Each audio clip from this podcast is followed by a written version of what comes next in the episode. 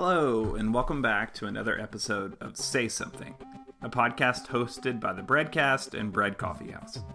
Bread Coffee House is a campus ministry and free coffee house at Emory University. At Bread, we believe that stories are so important, and we're always looking for ways to share stories about faith and about life and about our students. This summer, we're using this podcast feed to amplify and highlight the stories of our black students at Emory University. We took last week off, but I'm excited to be back with you today. Today's episode features one of our rising seniors, Stephen Rhodes. Stephen has been involved with Bread for a couple of years now. He was one of our junior leaders last year, and he helps in our student band called Brand, as in Bread Band. I'm excited to share Stephen's stories with you all. He's an incredibly talented person, and I really love Stephen. I hope you all enjoy. So I am Stephen Rhodes. I am a rising senior at Emory University, and I'm a physics major. All right. So tell me about growing up in Florida. I know you grew up in Florida, so tell me about your childhood. Florida was, to me, it was a great place to grow up because there's a lot of flat, open land, open trees that you can explore, and that's exactly what I did. But personally, you know, at, as a man of color, I, I like the fact that Florida doesn't sugarcoat who you are, uh, even though it's a good and bad thing. I am a black male child, or was a black male child, with a pretty big bald spot on the side of my head, who had big dreams and a and a big mouth. So I was treated as if I was uh, that kid, you know, that annoying kid in class, or or just treated as if I was different uh, in class. I remember one memory specifically. Uh, I had injured myself in a in a race in school, and I developed a, a scab after a couple days and you know kids kids would ask me why my scab was a different color than theirs you know mine was black because my and so they just it, questioned me why i looked different or why I, I talk different or why you know different things were different but i didn't really care as a kid i would practically live outside in trees and bushes on roofs uh, wherever i could climb i would climb and if i couldn't climb it i'd find a way to so it was it was good and bad, but a lot of good because it taught me uh, who I was. Did you have conversations with your parents at all about race and being black? Yeah, so we actually talked. Uh, it, it, it wasn't like a outright conversation. You know, my black parents have an understanding of of growing up while black in a, in a white society and in white spaces um, which is what I grew up in. You know, the I grew up in suburbia basically, and so they knew how to navigate the system of just white society in general, how to get along with other people, how to talk, how to hold their knives correctly, how to you know just little intricacies of speaking, not saying incorrect words or not walking weirdly, you know, not sagging or stuff like that. Just little things that taught us how to walk through our daily lives is how they introduced race to us they'd warn my my siblings about driving, about getting pulled over, about things like that. But after a certain age, I realized they never really taught me how to be happy with race. It was more of just how to deal with it and how to overcome like racism or being treated differently. So they knew how to knew how to help me appease those who weren't black, but not how to like appease myself and my own identity of uh, and how I think about blackness. So was in that context was race primarily a sort of a fear based thing? I mean that your your parents were trying to protect you from something rather than highlight something beautiful. Yeah, I, I mean it was it, it was it was both actually. One distinct memory, the most potent memory I have about blackness is that in terms of beauty and, and appreciation, my mom my mom only, you know, I've never had a conversation really outside of this. I hated the fact that I was that I looked the way I looked, and I made it apparent. And my, one day, my mom pulled me aside in front of a mirror, sat me in front of the mirror, and told me to repeat, "I am beautiful and I love myself," like hundreds of times, um, until I broke into tears. You know, it, it, moments like those are to help me appreciate my blackness, but it ended up just sort of adding more layers to it because on one hand I say to myself something but then everyone outside, all my friends, say another thing. So when I was a kid, it was hard to mix those two and deal with those two. What kind of stuff did other like kids and other you know out, outside your family say in that way? Like in terms of of random people I never knew, like if I was walking to school or something, people who were riding out in their cars, young kids who were stupid would just ride by, drive by in their trucks and just yell the N word at me and my brother as we walked to school. But in terms of class, you know, nothing like that ever really happened. It was more of like subtle things like, oh, why do you look like that? Or, you know, making fun of something I wore or something that I looked different in. Yeah, no, nothing really blatantly, uh, I mean, besides the drive by N-word thing, you know, nothing really blatantly uh, in class or in my friend group it was always like something undertoned, like this girl won't like you, or you know, they won't accept you, or stuff like that. What was your school like as far as you know, the racial diversity, and what was your experience being black in school? Being black in school, it was sort of in elementary school was awesome because I I loved being the only black kid in the class because I was a jokester. And so that's where I started my pattern of being the sort of black jokester, like story, I don't know, type of guy. Because, you know, people would laugh at me inherently, whether or not mm-hmm. I, I actually said something funny or not. But because I was the only black kid in the cat class, if I said something mildly funny, people would always laugh at it because of, you know, who I was, the identity that I took on. Um, so it was easy for me to embrace that role of like jokester. Teachers, however, hated it uh, they, they, they didn't hate me, but they disliked the role that I sort of took on. Cause I, I remember in elementary school, we'd always, I'd always have a homeroom class. And as soon as we'd get out of the class, I'd say to the teacher, good riddance. And then I'd run out the door and I didn't even know what good riddance meant. I just said it because I thought it was something funny to say. You know, I'd be a prankster. I'd like turn the cameras upside down so they wouldn't see me, like standing on the backs of my uh, classmates just to do different pranks. And uh, they cut the branches off of the tree that was in the playground just because I kept climbing it. Different stuff I got in trouble for. You're a rebel. Yeah, so much yeah. so. I mean, I got taken out of of of regular middle school for homeschooling.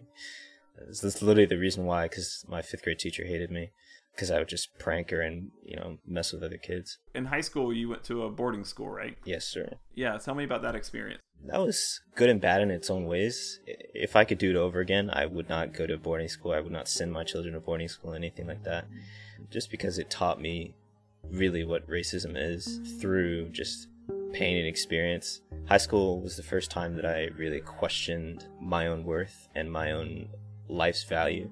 And it's the only time I started to struggle with, you know, the decision of the pain is so much, should I just end my life? That's the only time, high school was the only time I ever thought about that.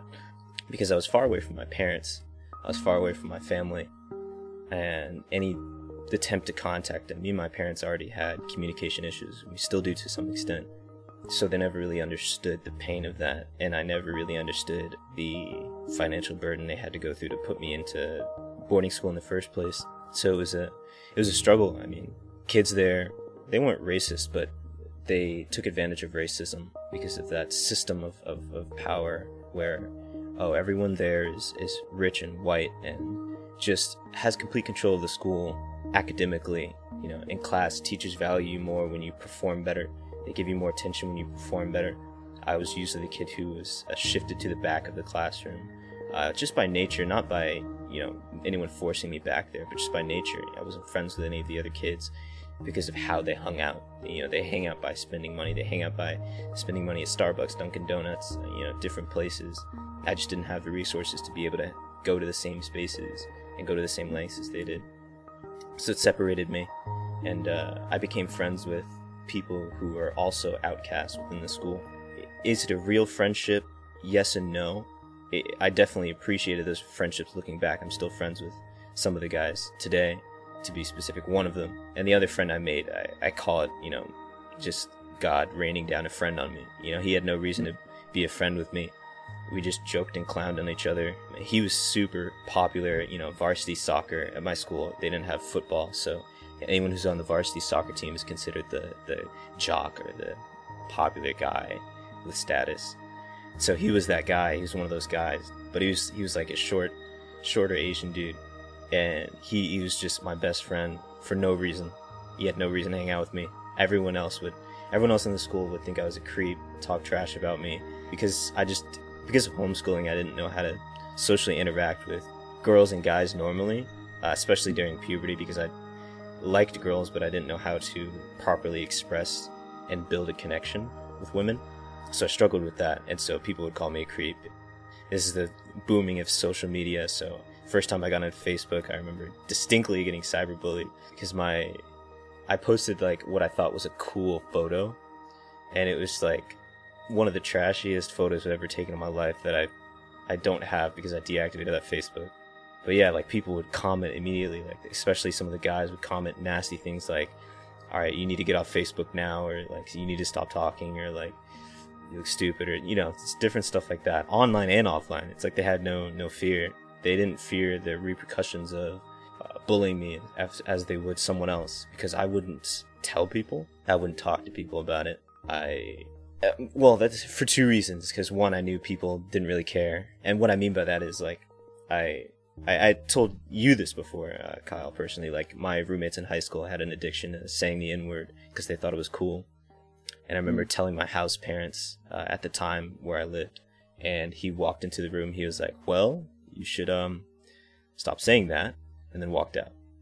And then I kept saying it, and it, it years and months, and so on one hand, I knew that people, I didn't tell anyone because I knew that people wouldn't care, and I knew that people wouldn't do anything about it, and that's what continued this cycle and then like the system of power. Like I just had no influence. You know, if you're not contributing a tuition, uh, if you're not a big donor, like for example at my school, like people who are big donors at the school get a house named after them. Ad Majaya, you know, Bradford. I, you know, and some of these students were my classmates. Like, there's a student kid named Adam Bradford, really rich, so he he's fit in well and got a house named after him and all that stuff.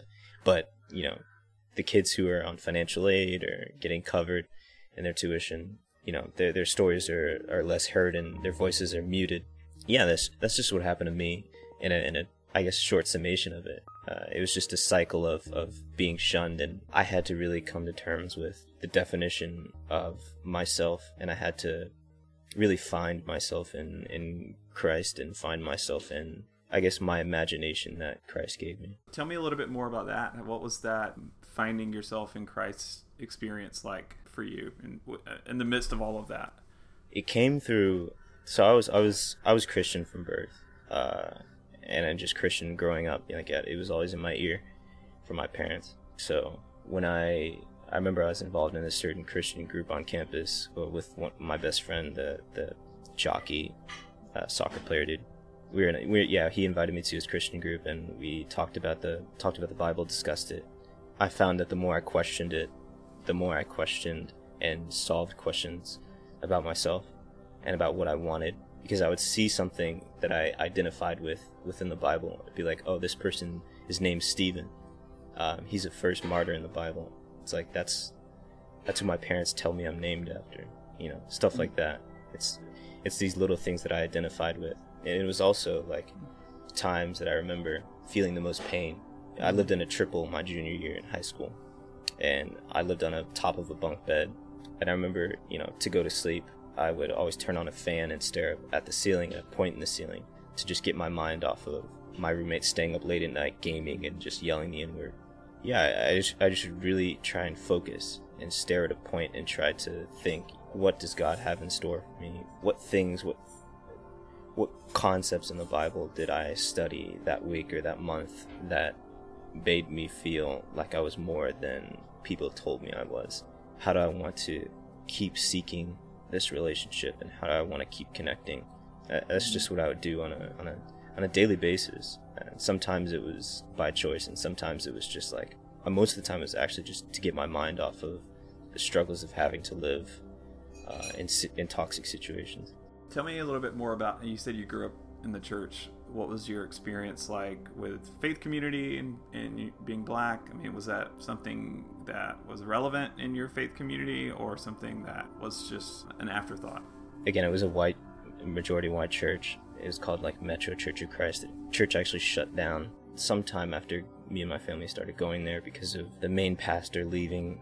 Because it was it was one of those churches that was just conservative white folk. You know, they always want the pastor to dress up in a suit, tie, give a sermon, about something and then go home.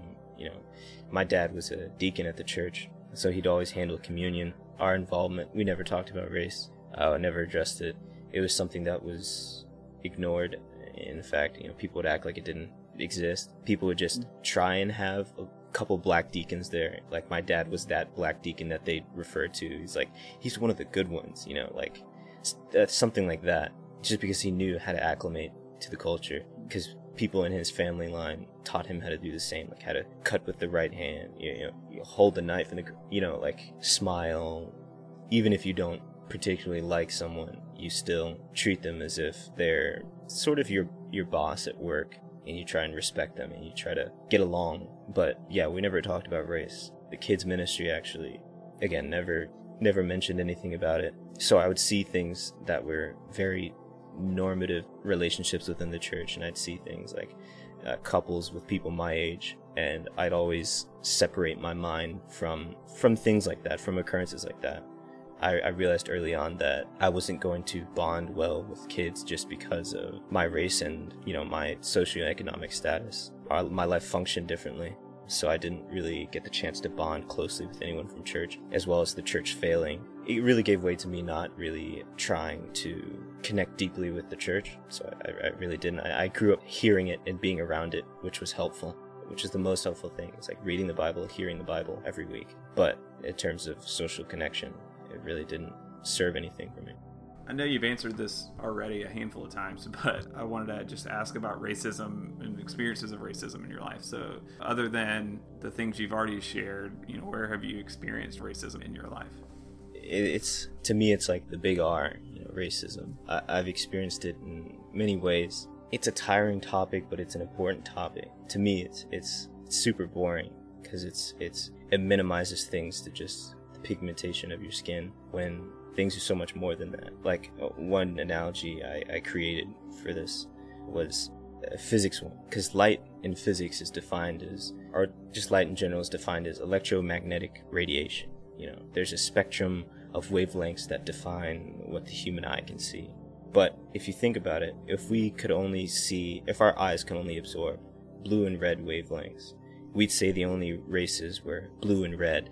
But we know that's not true. Like we can see all types of colors and, and, and skin pigmentations, but it's a limited spectrum.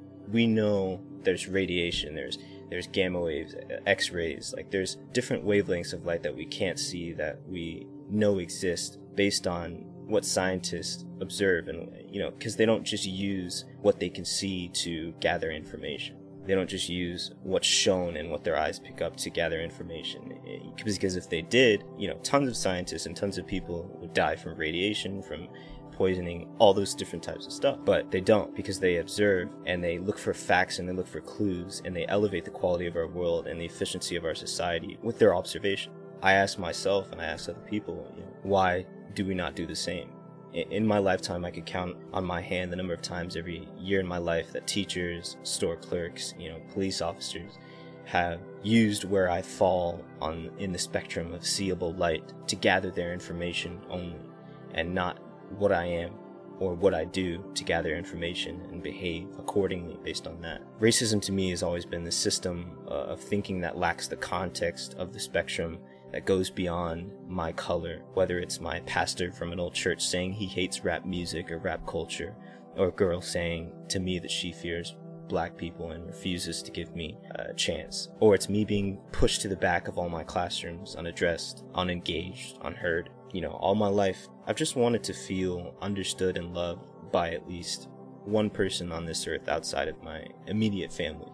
As a minority that grew up in the majority all of his life, you know, racism has sort of starved me of either one or the other, love or understanding. In almost every space that I've been in, it wasn't until I gave myself or I understood that Jesus gives me love and understanding that I became more at ease with the fact that racism exists and that I have to walk through life with it.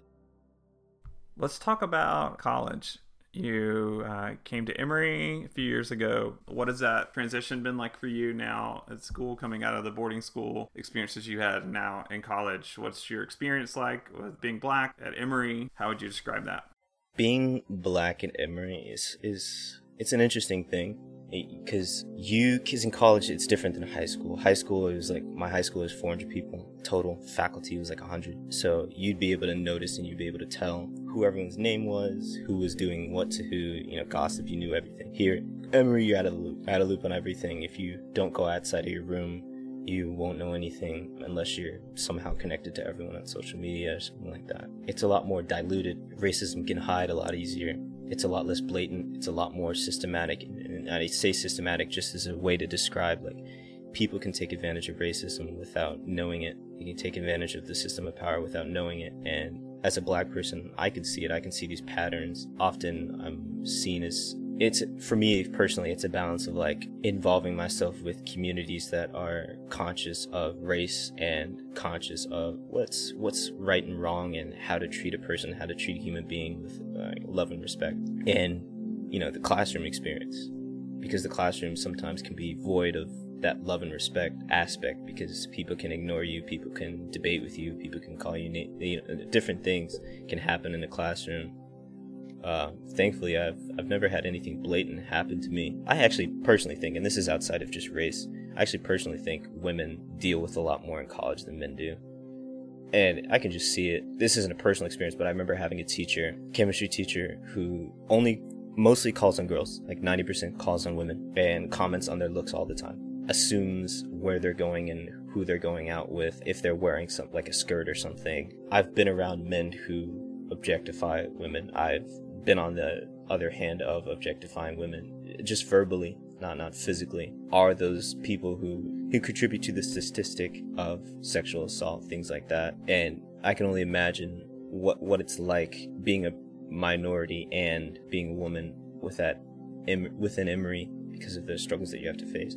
But um personally in the, in the black community at emory i'm not really involved because I'm considered different. I remember being involved in an initiative called the Black Male Initiative my freshman and sophomore year. My freshman year, my roommate, he used to sleep with a lot of girls and kick me out when he wanted to, and I didn't know how to respond, so I just left.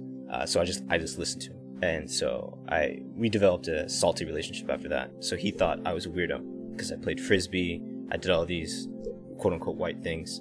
Him and his friends hated me. Yeah, the only times that we bonded were when we were in Black Male Initiative meetings, uh, stuff like that. So yeah, he hated me, and I remember one particular instance. I think it was my junior or sophomore year. I think it was my sophomore year.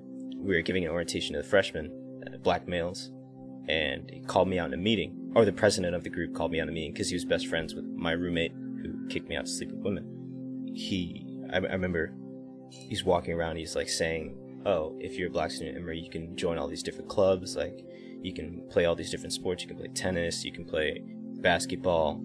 But if you're a weird N-word, then you can play frisbee. It, it felt like the same ring. You know, the N-word had the same ring. Of course, it sounded cooler because you know he was black, but like it had the same ring of like when a white person said it to me. You know, like I'm putting you down with this word. If you're a weird N-word, then you can play frisbee.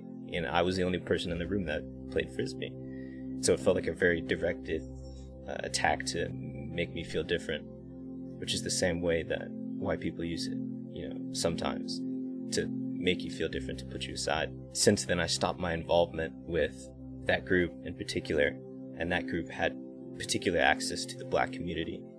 So most of the black community within that group, in my grade and below, basically, I don't really bond with. I mean, I have, you know, a couple black friends from being involved at, at Bread like Brian, uh, Boris, Will, you know, people that I'm friendly with that I know but outside of outside of them, for the majority part of my experience at Emory, I've not been connected to black people, not even much black staff, because there's no one in the physics department who is black who can really show me how to manage. You know, people who are black who work in the physics department are usually, you know, custodians or people who are, are management of faculty, but they don't teach, they don't know much about physics or how to navigate through the system.